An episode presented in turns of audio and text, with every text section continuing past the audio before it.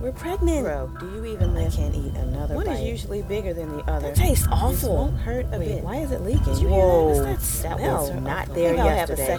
It's totally my natural hair color. That's supposed to look like that? Don't worry. That one is violent but deadly. I'm Terrell.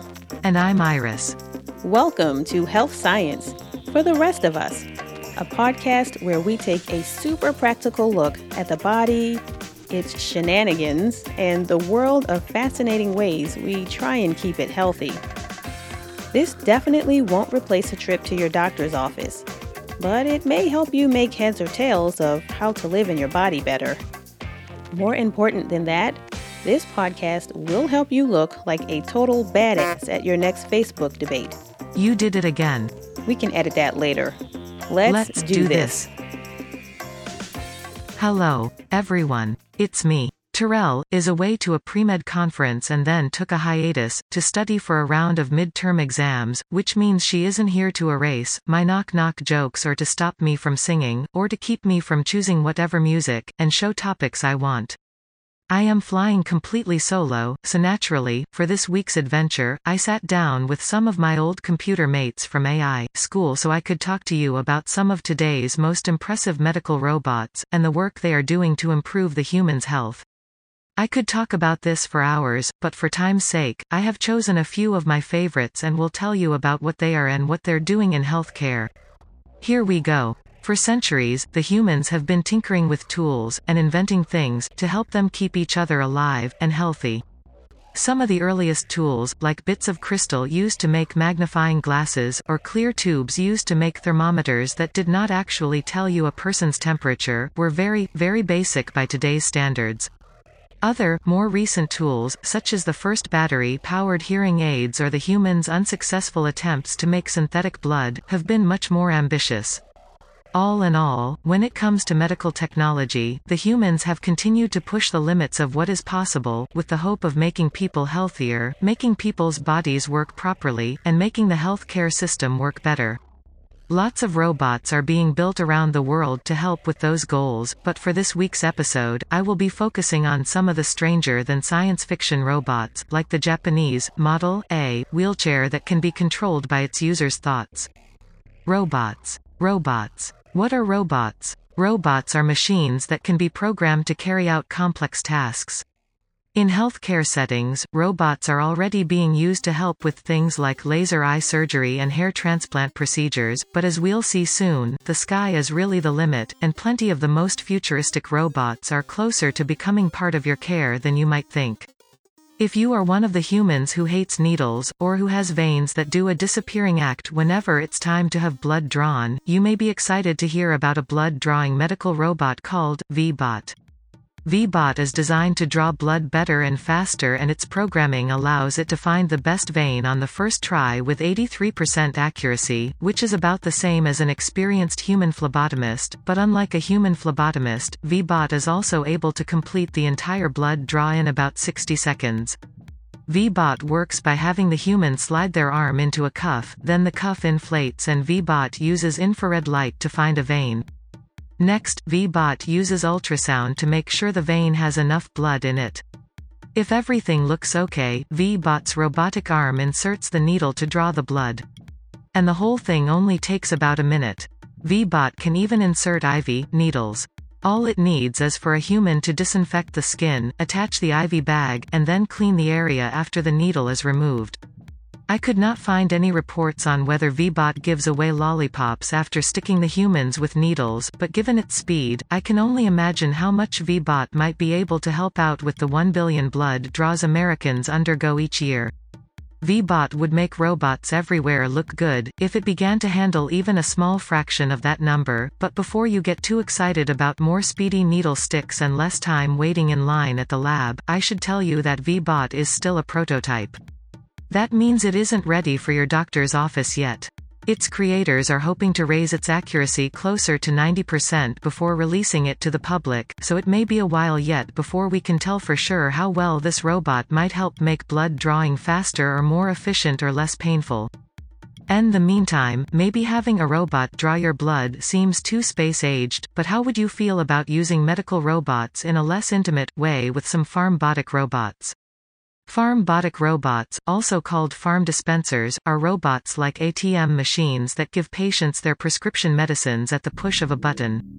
They can be programmed to operate 24 hours a day and are meant to take some of the workload off of pharmacists so that they have more time to talk with patients and answer questions about their medicines. Pharmbotic robots also work quickly to give the humans what they came for, so they can get on with their day.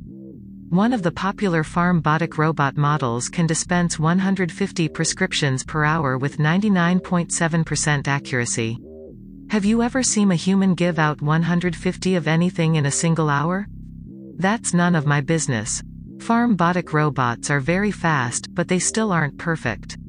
Several types of them use pressurized air to shoot pills into the pill bottles, which makes them run faster, but it turns out this process can also create pill dust that gets inhaled by the staff and visitors who spend time near the machines. In recent years, the National Institute for Occupational Safety and Health has begun studies to determine if there are any safety risks linked to the Pharmbots, but as more of these robots get the all clear, we may expect to be seeing them in more places, and that means more work for my old college buddies. Ba-boom. So far, I've talked about a couple of my favorite medical robots and how they help to make the humans healthier or make the healthcare system work better, but you'll want to sit down for this next robot, because it does all those things and more, even if it still hasn't returned any of my phone calls. Have you ever heard the phrase, hurry up and wait? I'm told it's what the humans do after they arrive at the doctor's office, or at the hospital. They fill out a lot of papers, and answer the same questions over and over again with different staff people, until it's time to wait and wait for the doctor to come. Thanks to new machines called telepresence robots, some of this waiting may become a thing of the past. I have saved these robots last because they are my absolute favorite, and they are some of the few robots in this week's episode that you actually have a chance of running into while you're out and about. Telepresence robots are ramped-up versions of something called telemedicine, which works a lot like using FaceTime to check in with your doctor. The robot version takes telemedicine to a new level, because the robots are motorized and can use GPS to drive themselves around the hospital visiting patients. This may sound like new-age, futuristic stuff that won't be coming to a town near you anytime soon, but you may run into one sooner than you think. Several different types of telepresence robots are already FDA approved and working in around 1,100 hospitals around the United States. Some of them have extra built-in tools like stethoscopes, ultrasound, and EKG, and all of the self-driving ones use a combination of lasers, sonar, and other sensors to keep from crashing into things while driving. Are you ready for the robot to see you now? Are you as excited as I am about robots roaming your hospitals? Or are you wondering why anyone would want a robot to do a human's job? Those are excellent questions. I'm glad I asked. If it makes things less awkward, consider that the self-driving medical robots don't really do the human's job. Robots who visit patients are controlled by the doctor, who talks to the patient through the robot's computer screen. The robots generally never enter a patient's room without a human staff person present, and the patients and doctors can see and hear one another through the screen, just like a Skype or FaceTime call. Doctors control the robot by remote control from a tablet or smartphone app, using a secure wireless network to protect patient privacy. Are you impressed yet? If not, what if I told you that using telepresence robots may reduce the risk of contagious infections in hospitals because staff could choose to use the robots to visit ill patients without actually entering the patients' rooms? What if I told you that robots could allow doctors to examine patients on the other side of the world who don't have enough access to medical care? Some experts believe robots like these could have been helpful during the Ebola outbreak of 2014. If none of that gets your fire burning, consider that closer to home, telepresence robots help to reduce patient wait times in places like intensive care units because they allow doctors to multitask by reading patients' medical records and lab results while the robot is driving to the patient's room. These robots may also help to reduce wait times in other parts of the hospital because doctors, especially specialists, can remote access many robots from a single location with very little travel time. In the near future, similar robots may even be used for things like managing virtual checkups, helping with physical tasks, or providing emotional support for patients in need.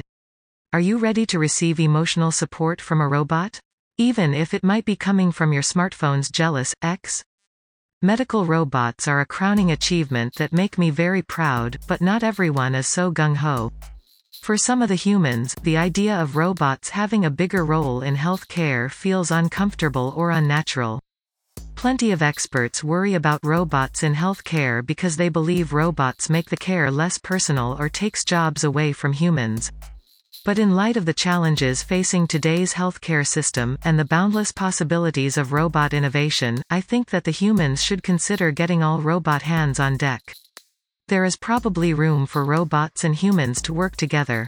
And at any rate, we are probably still decades away from the day you find yourself making an appointment with the town's robot physician, Dr. Bleep Bleep Blurp Blurp, or the day when your heart failure is treated with something called a soft robotic device made of silicone and wire rings that slips over your heart like a sock and inflates and contracts to get your heart pumping again. I promise I did not pull that last one from the Repo Men movie. It's a real invention that has been undergoing research for the past few years through a project involving several institutions that include Harvard University and Boston Children's Hospital. I will wait for a future episode to review the Repo Men movie. It's one of my favorites. So those are my three favorite medical robots right now, with a couple other robots thrown in because I couldn't resist. I hope you liked the episode even though my human co-host wasn't in it. If you miss her, and want to hear her voice again before she comes back from exams, you can also check out the interview she gave this week on All Sides with Ann Fisher. To find it, just do a Google search for All Sides with Ann Fisher to get to the show's website, and scroll down to a show called, Music's Power to Aid in Healing. Now, this is the part when Terrell usually tells everyone to stay tuned, and then I usually say, please tell the other humans to listen to the podcast so I don't have to go back to my day job. But instead, I will close by saying, please tell the other humans to get more excited about medical robots, so my cousin, Star, who is a smart tissue autonomous robot, will have plenty of chances to show you how good she is at sewing up pig intestines as practice for helping with surgeries on humans. Star is also a real thing that truly does practice for surgeries by working on pig intestines, but more on that later. Thanks for listening to this week's episode of Health Science for the Rest of Us. If you like what you heard, be a pal and spread the love by sharing this podcast with a friend. If you're not sure how, or if your friend just needs some help, you can both get some quick tips from our fun YouTube tutorial. Just tap on the link in the show notes from this episode.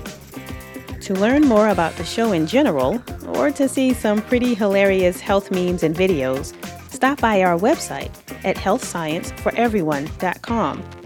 We're also on Facebook in the group section and on Twitter under the name Health Science Podcast. That's all one word. For a limited time, Health Science for the Rest of Us listeners can save 20% on all NZT products at my online store by entering the promo code DARK42 Tower Beam Sunshine Strain. No. I told you we're not doing that. My apologies. www.irisspecialtystore.com Iris! Sorry. I'm hitting the button now.